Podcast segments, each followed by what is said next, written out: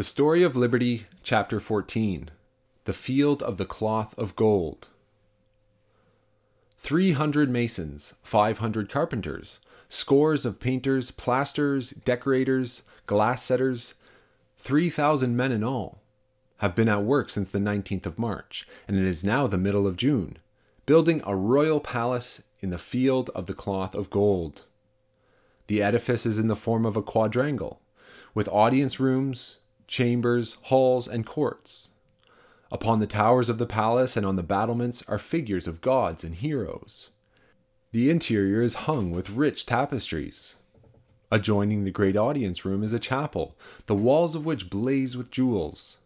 The altar, the candlesticks, and the crucifix are of silver, and the canopy above the altar is of pure gold. Near the palace is a grand pavilion, the covering of which is cloth of gold, lined with blue velvet and studded with silver stars. The tent ropes are of pure silk, intertwined with threads of gold.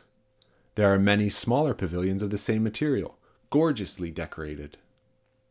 Henry the Eighth of England has erected the palace, and Francis the First of France the pavilion. They have made these preparations for a tournament and fraternal meeting. Francis would like to have Henry his friend while he gratifies his revenge against Charles. Henry is a little jealous of Charles. So much power is too much for a boy of nineteen to wield, and he is quite willing to be on friendly terms with Francis. Cardinal Wolsey arranges affairs. There will be tilting, mock battles, banquets, dances, promenades, but not much talk about political matters. The King of France shall be well pleased at the hospitality of the King of England. The King of England shall be gratified with the courtesy of the King of France. But the cardinal determines that there shall be no treaties made or promises given that cannot be broken. What a grand assembly! Two kings, two queens, dukes, earls, lords, barons, nobles, knights, counts, marquises, cardinals, archbishops, gorgeously arrayed in silk, satin, and velvet, in purple, crimson, green, blue, and buff, with gold and silver trimmings, with ostrich plumes and eagle's feathers, their garments glittering with jewels. Six thousand of the nobility of England are there, with nearly four thousand horses. Thousands of the noblemen of France and Spain and Italy and Germany are assembled, for messengers have been traveling in all these countries, inviting them to attend the grand tournament. Henry rides a beautiful horse. His coat is cloth of silver ribbed with gold. His jacket is of rose-colored velvet, his boots of yellow morocco. He wears a black velvet cap, blazing with diamonds and adorned by a white plume. Around his neck is a heavy gold chain, set with rubies and pearls.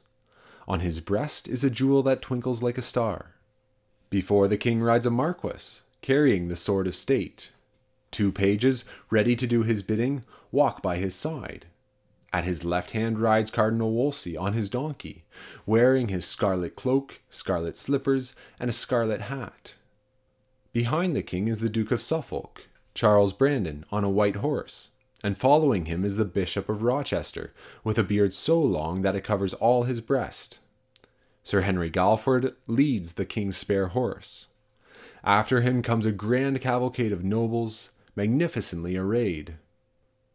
Out from the grand pavilion rides the King of France. He is tall and has a long nose. His face is bronzed.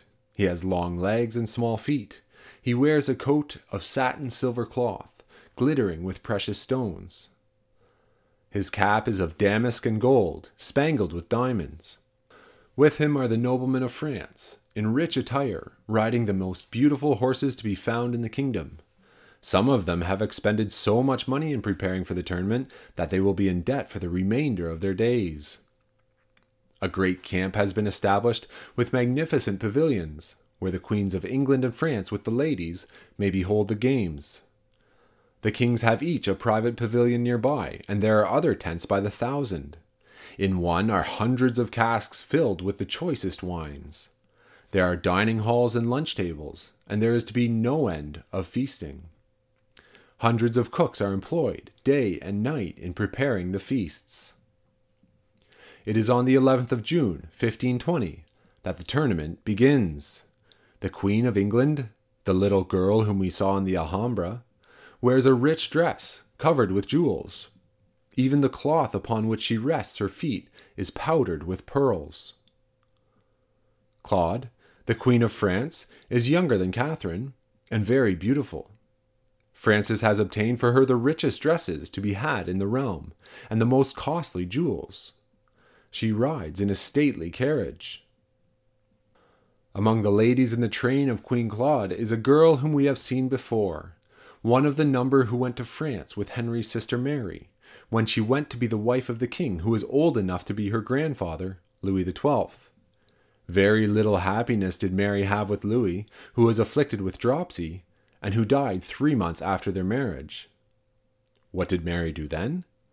Without letting Henry or anybody else know what she intended to do, she married her true love, Charles Brandon.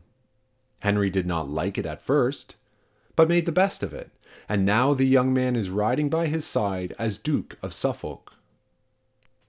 The little girl, Anne Boleyn, was only seven years old when she went with Mary to France to be her little waiting maid. Now she is eighteen. Of all the ladies at the tournament, there is none so fair, none more graceful in the dance, none so bright and witty. Henry beholds her in all the freshness and beauty of maidenhood. The kings put on their armor, the trumpets sound, the heralds make proclamation, and the tournament begins. The kings are victors in the games.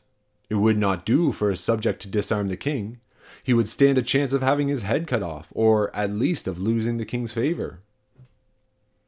One of the noblemen accompanying Francis is the Duke of Guise, or Duke of Lorraine, as he is sometimes called.